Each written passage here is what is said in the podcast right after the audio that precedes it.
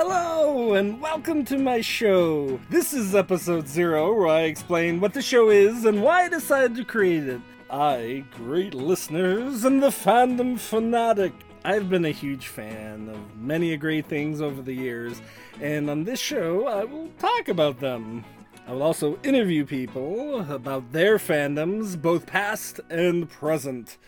We'll talk about everything from action figures to collectible spoons and everything in between. I decided to create this podcast for the fun of it. I've always loved fandom in general, from the communities it can create, the escapism from dark times. I even love the great debates it creates, like who would win in a fight between the Millennium Falcon and the Enterprise, or Marvel versus DC, or PlayStation versus Xbox. We'll touch on all that and so much more. If any of that sounds good to you, then I hope you will join me on this journey for the love of fandom.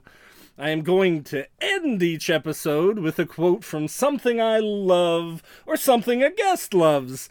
It could be from a song or a movie or a TV show.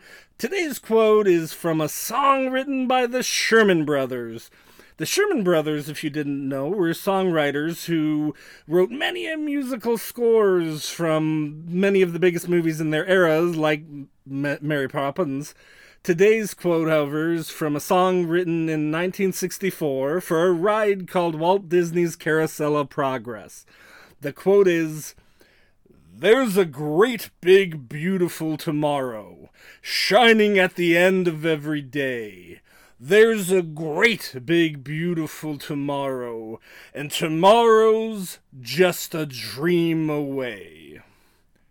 I hope you feel that one in your heart.